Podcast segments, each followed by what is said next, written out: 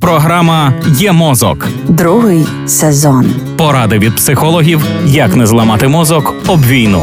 Проєкт створено за підтримки програми партнерства у галузі масмедіа в Україні UMPP. Чому на нас напали? Що з нами буде? Коли закінчиться війна? Де ми будемо жити, якщо щось станеться з нашим будинком? Українські діти сьогодні зустрілися з безліччю запитань.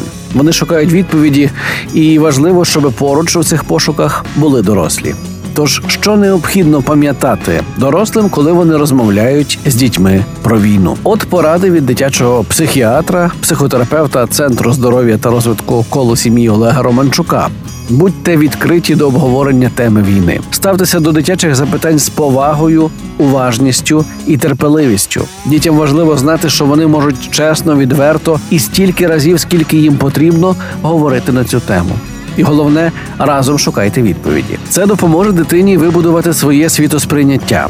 Покажіть готовність разом розмірковувати, наприклад, про те, що люди можуть бути різними і світлими, і сповненими темряви. І, хоч у ворога чисельніша армія, наша армія відважніша, і за нами правда. І, хоч ми не знаємо, коли це все закінчиться, але ми готові витримати всі випробування, аби врешті прийти до перемоги. За запитаннями дитини стоять почуття, тривога за майбутнє, за рідних, злість на ворогів. Не залишайте дитину наодинці з ними.